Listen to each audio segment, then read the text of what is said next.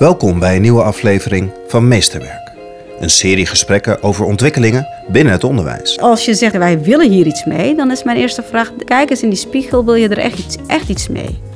Wil je er echt iets mee? En als daar het antwoord nee voor is, onderzoek voor jezelf wat er voor jou, wat jij lastig vindt. Want het vraagstuk van inclusie en diversiteit is vooral gunnen, ruimte geven en willen geven en durven ook iets van jezelf een, een klein beetje in te leveren. In deze aflevering bezoek ik Sanie Selik.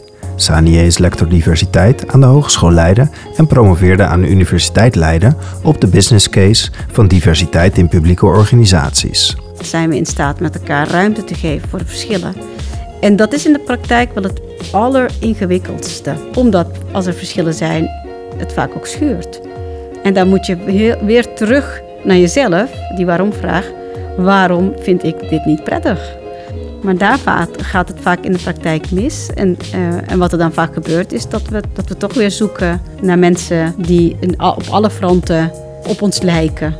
Mijn naam is Janja Pubeek en dit is Meesterwerk. Welkom in de podcast.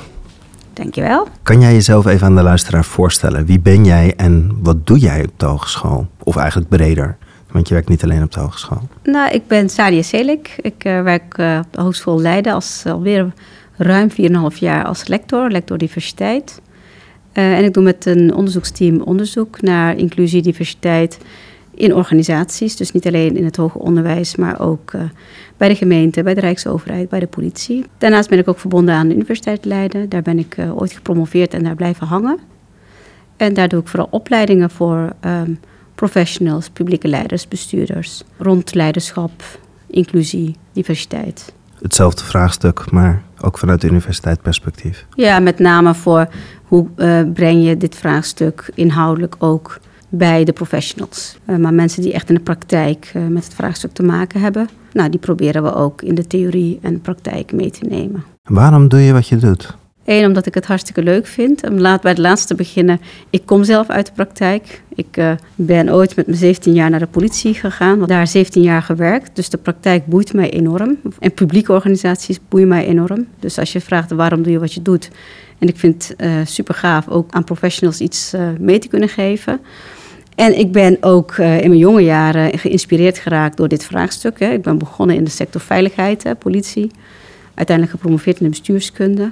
En daar ook geïnspireerd geraakt van wat gebeurt er nou in het land? Wat gebeurt er nou in organisaties?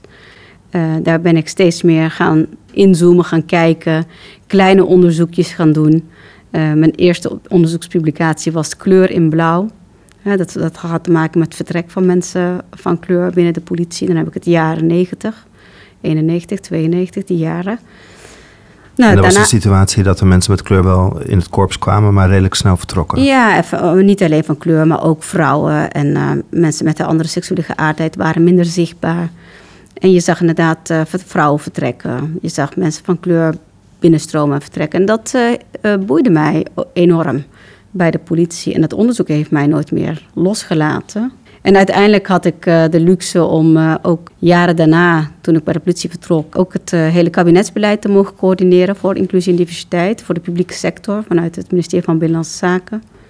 Nou, toen dacht ik, ik zit hier aan goud en informatie, dus mijn handen kriebelden om weer nog meer onderzoek te gaan doen. En daar is mijn promotie of mijn proefschrift uit uh, geboren, zeg ik dan maar. En dat heet dan de business case van diversiteit. Uh, sturen op uh, verbinden. Dus hoe kun je in verbinding blijven? Maar wel erg gericht op de publieke sector. Dus op je vraag waarom doe je wat je doet, is geïnspireerd vanuit de praktijk. En uiteindelijk vanuit daar weer geïnspireerd met onderzoek en verdieping.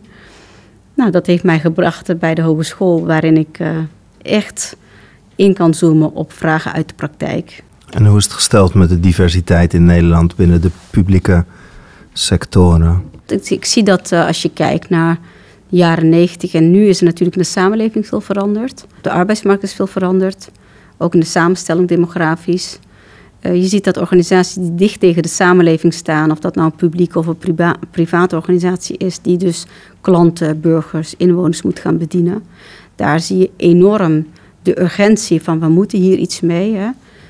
Dat zien we ook in het hoger onderwijs, dat zien we ook in het primair onderwijs. We moeten iets met dit vraagstuk, want we hebben ja, onze klanten, cliënten, studenten zijn divers. Dus we moeten daarmee aan de slag. Zie je wel dat daar steeds meer werk van gemaakt wordt. Dus de aandacht daarvoor groeit. Dat wil nog niet zeggen dat uh, organisaties de ambities die ze hebben allemaal gerealiseerd hebben. Maar je ziet wel veel meer beleid, aanpak, uh, om daar stappen in te zetten. Waarom zeggen ze we moeten er iets mee? Want dat klinkt nog een beetje eigenlijk negatief. Hè? Van meer zo, niet zozeer we willen er iets mee, maar eigenlijk moeten we er iets mee. Ja, ik, als ik bijvoorbeeld naar publieke organisaties krijg die zeggen wij moeten hier iets mee, want wij hebben een publieke taak. Wij hebben een voorbeeld te geven richting de samenleving. Uh, wij zijn een overheid uh, of we zijn een onderwijsinstelling voor iedereen. Tegelijkertijd zien we in de samenleving ook veel, heel veel ongelijkheid op de arbeidsmarkt. Uh, uitsluitingsmechanismen, daar kunnen we niet omheen. Er zijn tig onderzoeken gedaan die aantonen dat er op verschillende niveaus uitsluiting is. Dus veel publieke organisaties voelen zich geroepen om werk te maken van die ongelijkwaardigheid. En dus vanuit het gelijkheidsdenken eh, diversiteit en inclusie uh, aanmoedigen. Er zijn ook organisaties die zeggen van goh, wij moeten vraagstukken, maatschappelijke vraagstukken op kunnen, eh, we moeten die op kunnen lossen. Neem bijvoorbeeld de politie. Als je kijkt in Amsterdam en Rotterdam, hoe de wijken eruit zien. Het is van belang voor onze informatievoorziening. Het is van belang voor onze opgave. Nou, datzelfde geldt ook voor gemeenten die dan beleid ontwikkelen, sociaal beleid of beleid in de jeugd. Die zeggen, nou ja, maken we wel goed beleid? Uh, zijn we wel met de goede dingen bezig? We moeten ook verschillende perspectieven meenemen. Dus laten we daar werk van maken. Dat zijn de meest genoemde beweegredenen om daar iets mee te moeten. Nou, doe je er onderzoek naar? Wat kunnen we van jou leren wat in, in zijn algemeen? Laat even breed beginnen. Maar wat werkt of wat werkt niet? Wat zijn ankerpunten waar, basis waarvan je kan zeggen van ja, dan, dan kan je inclusiever kijken naar de samenleving of jouw publieke rol in die samenleving? Dan kijken we over wat werkt en wat niet werkt. Dus kunnen we dan denk ik zo'n uur wel uh, vullen. Wat belangrijk is dat organisaties, of dat nou het onderwijsinstelling is, of een ministerie, of een private organisatie, dat er nagedacht wordt van wat is nou, wat beweegt nou ons om hiermee iets te willen? Dat als basis, is dat die gelijkwaardigheid? Is dat, dat we, omdat we daar als organisatie beter van willen worden? Dus die beginvraag vraag, uh, scherp hebben. En dan vervolgens kijken, als dat de stip op de horizon is, wat is dat dan? Hè? Waar wil je naartoe? Wat wil je bereiken? Wat is je opgave als onderwijsinstelling? En dan vervolgens kijken, oké, als dat het is, um, ook ten aanzien van inclusie en diversiteit, wat scherper formuleren. Eh, welke stappen moeten we zetten of aan welke knoppen moeten we draaien om daar uiteindelijk te komen? Waar het vaak misgaat, is dat we op een gegeven moment allerlei plannen maken, activiteiten organiseren, interventies doen. En onderweg weten we even niet meer wat die stip op de horizon was. Waar gingen we naartoe? Dus de belangrijkste les is: weet waar je naartoe wil. En vervolgens kijken of de dingen die je aan het doen bent, ook daar, nou, jou daar naartoe brengen. Want als je zegt van waarom wil je een afspiegeling zijn van de samenleving, waarschijnlijk uh, wil je ook gedachtegoed van je school. Hè? Als je kijkt naar de vrije school, heel erg gericht op inclusie, ruimte voor de ander. Zeg van nou, daar willen wij ook een brede studenten- of leerlingenpopulatie voor aantrekken. De samenleving verandert en daar moeten we op kunnen inspelen. Dan um, is het inderdaad zaak om eens na te denken, wat kun je dan daarvoor doen? Nou, dan kan je zeggen van nou, daarvoor willen we onze leerlingenpopulatie vergroten. Of je kan ook zeggen, oké, maar wij willen ook de huidige populatie toerusten op de, hun volgende stap in het onderwijs. Of uh, nog verder vooruitkijkend uh, voorbereiden op die arbeidsmarkt waarin, ze stra straks komen. Nou, als je vanuit dat invalshoek bekijkt, dan kun je zeggen, nou, dan moeten we even goed kijken of we het echte inclusievraagstuk ook in het curriculum een plek hebben gekregen. gekregen. Als je zegt, nou, wij willen ook leerlingen aantrekken, maar die komen niet, dan is het ook tijd om eens te kijken hoe je docentenpopulatie uh, in elkaar zit. Hè? En zou je niet veel meer docenten ook uh, van verschillende pluimages in huis hebben, zodat het ook aantrekkelijk is, zodat de ouders, met name ouders als het gaat om, om uh, PO en VO, zich herkennen in die school. Zeg van hé, hey, maar kijk eens, dat is een school waarin ik me ook herken in die docenten of in die leiding. Dat zou wellicht een interessante school kunnen zijn om, onze, om mijn kinderen naartoe te sturen. Dus er zijn verschillende uh, invalshoeken van waaruit je eigenlijk uh, vertrekt. En dat wat ook bepaalt uh, wat je eigenlijk zou kunnen doen. Je zegt net van die ouders herkennen die zich in een school of niet. Is dat de opdracht van een school niet altijd gelijk gezien wordt? Dus dat er bij ouders met een meer culturele of een meer diverse religieuze achtergrond vaak het idee is dat een school echt dient voor taal en rekenen en zo hoog mogelijk door het schoolsysteem heen te komen.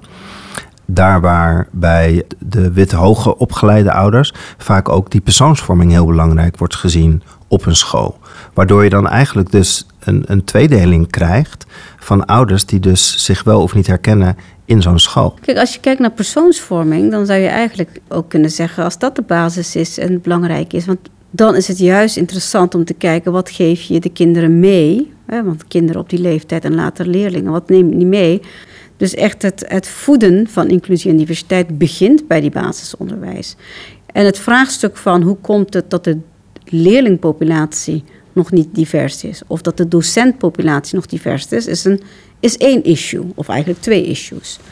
Maar je hebt als onderwijsinstelling ook, ja, wat mij betreft, ook wel bijna de plicht om studenten voor te bereiden op die, op die toekomst. En dat is dan meer dan alleen die bubbel. En de wegen daar naartoe kun je op verschillende manieren doen. Eén is, we gaan zorgen dat die klas ook diverser wordt. Want dat betekent dus dat men ervaringen op gaan doen, doen in relatie tot hun eigen persoonlijke ontwikkeling met die variatie, die ze strakjes in de samenleving ook gaan zien. Of je zegt, we gaan de docentenpopulatie diversifiëren, zodat er ook andere modellen voor de klas uh, staan. Hè.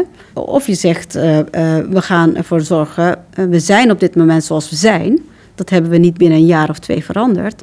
Hoe zorgen we ervoor dat onze studenten die zo homogeen zijn, of leerlingen die homogeen zijn, toch die ervaringen op kunnen doen. Uh, en in contact komen. Nou, daar kun je alles, van alles gaan organiseren. Uh, als school mede gaan organiseren dat studenten daar ervaringen mee opdoen. En dat is niet alleen maar lesmateriaal en kijken, maar ook laten ervaren. Nou, dat werkt wel enorm op die leeftijd om daar een gevoel bij te krijgen.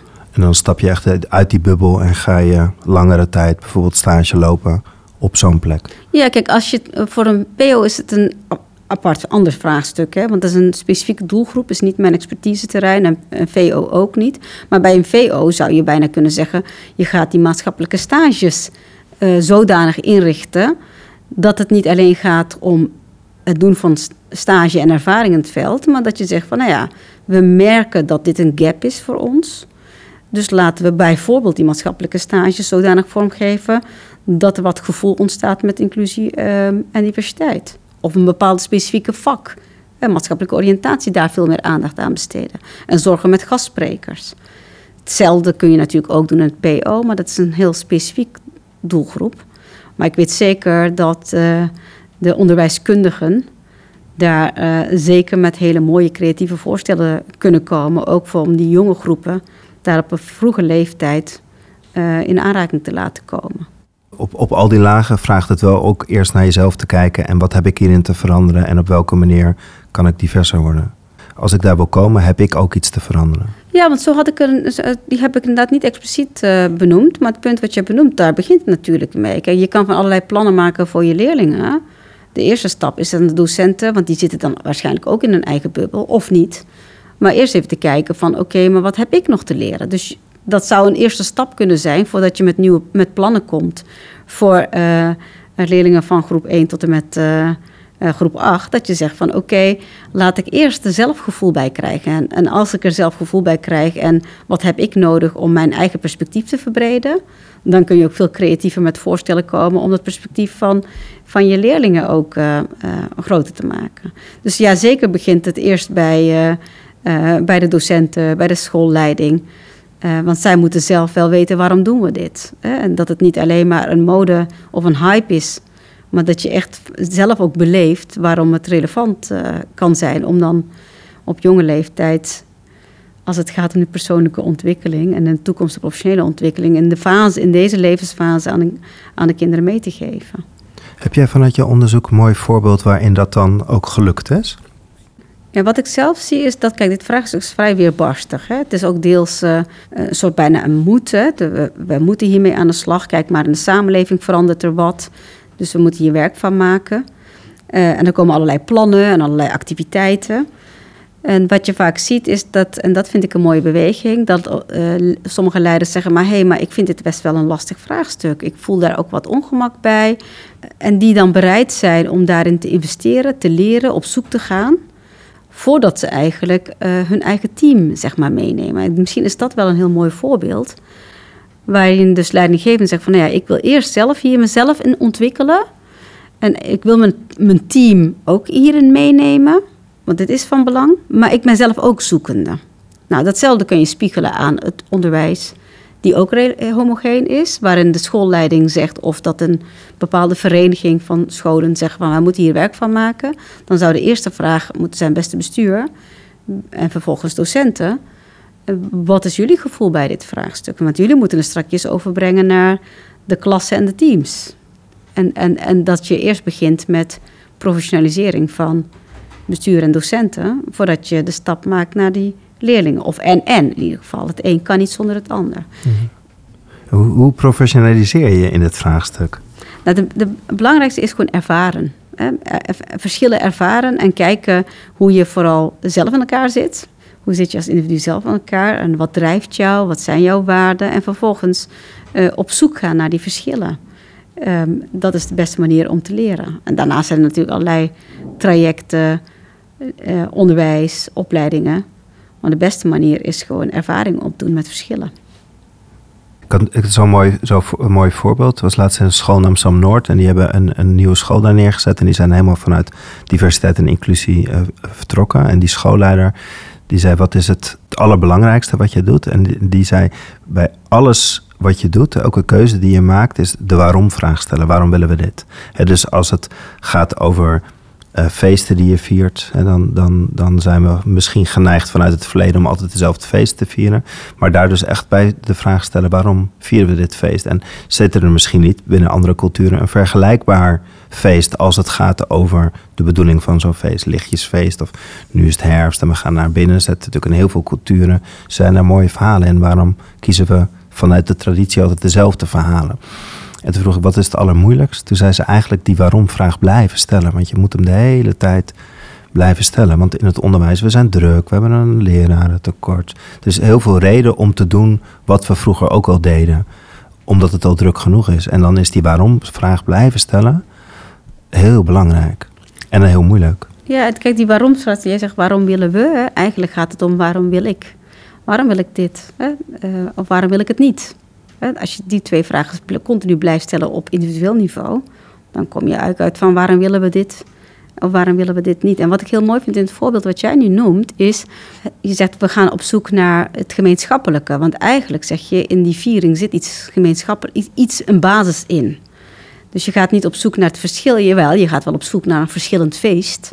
En op een andere manier georganiseerd. Maar in de basis zit een overeenkomst overeenkomst. Dus eigenlijk uh, wat je heel mooi noemt, en dat is misschien ook een manier om dit vraagstuk aan te vliegen, dat je niet altijd op zoek naar, gaat naar verschillen in die feesten, maar dat je in de basis gaat van waarom, uh, wat beweegt om die feest te maken, wat is de drive. En dan zul je ontdekken dat de feest er anders uitziet, maar in de kern eigenlijk de bedoeling hetzelfde is.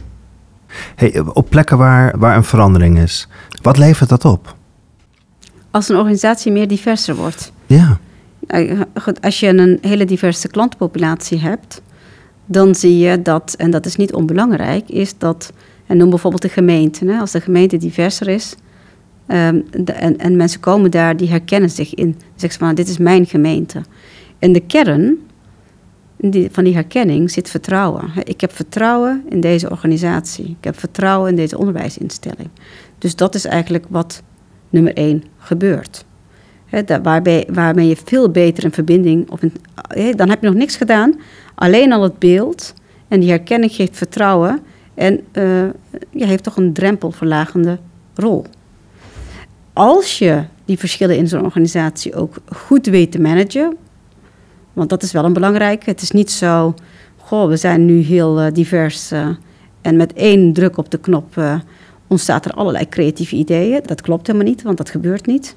Sterker nog, als je dat proces van verschillen niet goed kunt managen, dan uh, ontstaan er gewoon conflicten. Maar als je het goed weet te managen, betekent dus ook dat je heel meer perspectieven meeneemt in de plannen die je maakt. in het beleid wat je maakt voor een bepaald groep, er ontstaat gewoon creatie hè, of innovatie. Mits je daar goed vorm aan weet te geven. En dan gaat het weer ook, ook over leiderschap. Dan gaat het vooral ook inderdaad over leiderschap. Maar bij leiderschap denken we vaak aan rollen, functies, posities. Maar het gaat ook over een docent is ook een leider. Een leider van de klas, een leider in een team van andere collega's. Dus dan gaat het er ook om, inderdaad, zijn we in staat met elkaar ruimte te geven voor de verschillen. En dat is in de praktijk wel het alleringewikkeldste. Ik hou me al enige tijd bezig met dit vraagstuk en ook voor mij is het nog steeds wel ingewikkeld, omdat als er verschillen zijn, het vaak ook schuurt. En dan moet je weer terug naar jezelf, die waarom-vraag. Waarom vind ik dit niet prettig? Vanuit daar gaan onderzoeken wat maakt eh, wat er bij jou schuurt. En dat doen we nog een beetje te weinig. Of het is uh, uh, niet leuk um, om dat van jezelf ook te weten dat je iets wel ruimte geeft en de ander niet. Maar daar gaat het vaak in de praktijk mis. En, en wat er dan vaak gebeurt is dat we toch weer homogeen, dat we toch weer zoeken naar mensen die in, op alle fronten op ons lijken. En dat op ons lijken is echt niet alleen, alleen qua uiterlijk, dezelfde humor, dezelfde communicatiestijl, hetzelfde gedrag, dezelfde, dezelfde houding. Dus dan gaan we toch veel meer zoeken op dat soort overeenkomsten. Je komt ongemakkelijkheden tegen. Kan je dat nog wat meer woorden geven? Wat, wat, wat zie je gebeuren of wat, wat hebben we dan met elkaar te doen als het ongemakkelijk wordt? In ieder geval onderzoeken wat maakt dat het ongemakkelijk is. Kijk, ik heb natuurlijk verschillende leertrajecten, ook voor professionals, bestuurders en leiders. Nou, dan stel ik inderdaad, wat, wat is nou voor jou het taboe of het voor jou het ongemak? En dan komt best wel wat naar boven. Als je in een kamer, dus vier muren, is er een setting waarbij mensen zeggen van ja, ik vind het best wel lastig, want sommige waarden botsen met mijn eigen kernwaarden. Of nu moet ik uh, rekening houden met de norm van de ander. Uh, nou, daar zie je wel wat, uh, wat ongemakkelijkheid. Of er zijn angsten. Want dat is wel van wat, er, wat we ook vergeten, is op het moment dat je uit die comfortzone voor jezelf komt, ontstaat er ook toch een beetje een gevoel van onveiligheid. En die wordt vaak ook wel benoemd. En het kracht is om die bij jezelf te onderzoeken waar het voor jou wringt. En dat is, en het mooie daarvan is, dat is voor iedereen.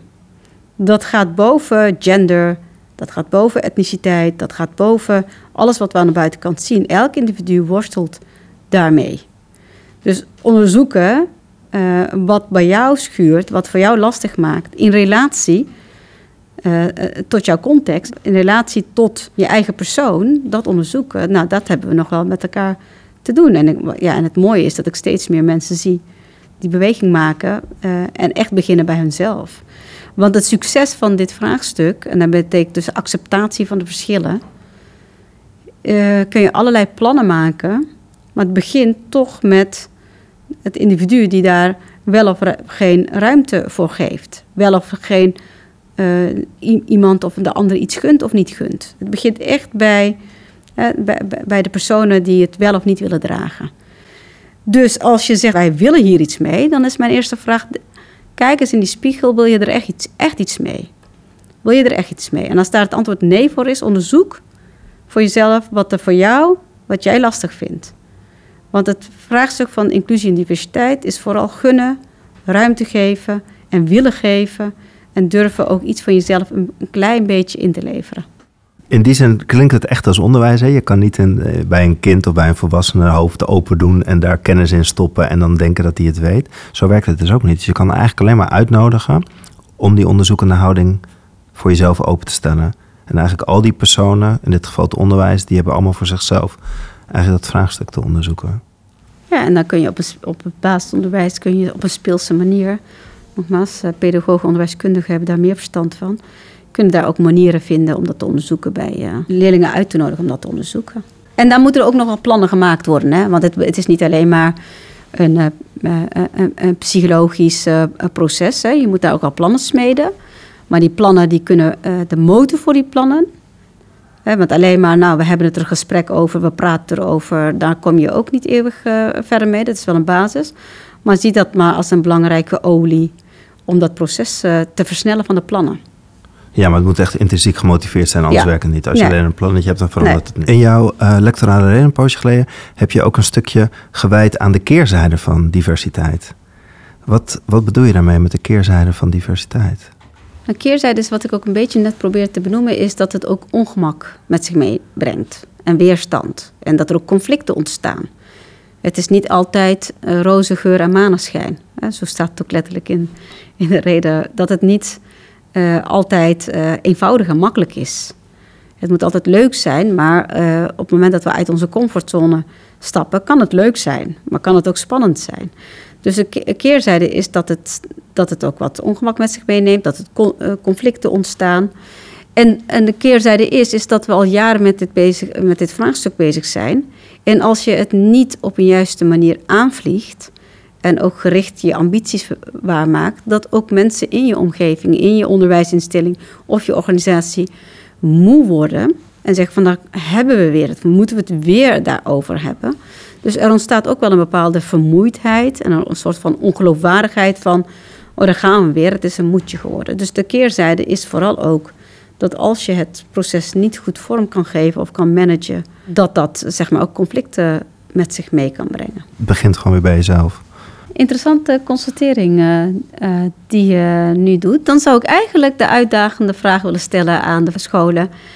Als je het afgelopen jaren hebt gewild, en of zegt dat je gewild hebt, en het is nog steeds niet gelukt, stel dan je, jezelf de vraag: hebben we het echt gewild? Want waar een wil is, is een weg. Dus als je wilt, kan je beweging. Kan je een beweging creëren? Kan je iets heel groot maken? Of was die wil nog klein eh, en eh, hebben we er geen power in gezet? En hebben we de meerdere willen van individuen niet bij elkaar gebundeld en de kracht bijgezet? Want ik denk, dat zie ik ook in organisaties. Eh, organisaties willen diversiteit, in, vrouwen aan de top, meer kleur aan de top. Het lukt niet, we kunnen ze niet vinden. Het, het is lastig. Dan vraag ik wel, stel ik echt de vraag van, goh, heb je het echt gewild? Of heb je allerlei blokkades gezien en heb je het erbij neergelegd? Dus dat is denk ik wel de essentiële vraag. En dan is het niet erg als je ambitie binnen twee, drie jaar niet lukt. Maar als je geen stap vooruit hebt kunnen zetten, moet je wel eerlijk, en eerlijk zijn in, in de beantwoording van deze vraag. Eh, ik ben wel benieuwd hoe jij daarnaar kijkt. Hoe krijg je je, je populatie diverser op het moment dat je wel intrinsiek gemotiveerd bent, maar nou ja, van de buitenkant ziet het er nog wel redelijk eenzijdig uit, wat ook niet altijd uitnodigt. Mijn ervaring is ook dat diversiteit ook weer diversiteit aantrekt. Dus als het een beetje gaat mengen, dat het dan wat makkelijker is. Maar hoe kan je nou echt zo'n eerste stap in wisselingen van mensen maken? Je ziet nog wel eens quotum staan of zo. Hè? Dus vrouwen worden uitgenodigd of mensen met een, een culturele diversiteitsachtergrond worden uitgenodigd. Helpt dat nou om dat zo te doen? Of, of zijn er andere, ben je andere mooie voorbeelden tegengekomen? Nou, wat, wat zou helpen is dat je wel een bepaalde ambitie formuleert. Maar wat nog meer zou helpen is dat degene die, eh, eh, die aan die deur staan en het voor het zeggen hebben van wie komt er binnen en wie komt er niet binnen. Dat kunnen selecteurs zijn, dat kunnen leiders zijn. Die hun zelf de ambitie stellen van goh, ik ga de komende jaar daar echt werk van maken. Dus de volgende selectierondes ga ik daar extra op letten. En ik ga daar ook op individueel niveau niet op organisatieniveau, want dan zit je in een hele, hele instrumentele eh, beleidsproces. Maar dat je op individueel niveau zegt, als bestuurder, als leider, ik ga hier verantwoording op afleggen, wat ik wel of, wat, wat ik wel of niet gedaan heb. Dat kan werken. En dan, van de andere kant denk ik ook, eh, eh, hoe tevreden ben je als je, als je straks maar één eenling hebt in een homogeen team. Dat is ook wel spannend. Want dan moet die eenling, ehm, die wat verschillend is, wel goed eh, in de schoenen, stevig in de schoenen staan om eh, te kunnen blijven. Dus het is wel, denk ik, ook zaak om te kijken hoe je niet één, maar eigenlijk meerdere mensen tegelijk binnenhaalt, zodat je ook wat versterking onder de versterking hebt. En natuurlijk ook een aantal mensen de taak geeft om te bewaken dat dat goed loopt. Hè, die, die daar een soort mentoringrol in zouden kunnen, dat hoef je nog niet eens te formaliseren, zou kunnen vervullen. En dan met elkaar ook het ongemak niet uit de weg gaan, blijven gaan. Dat echt blijven aankijken met elkaar dan.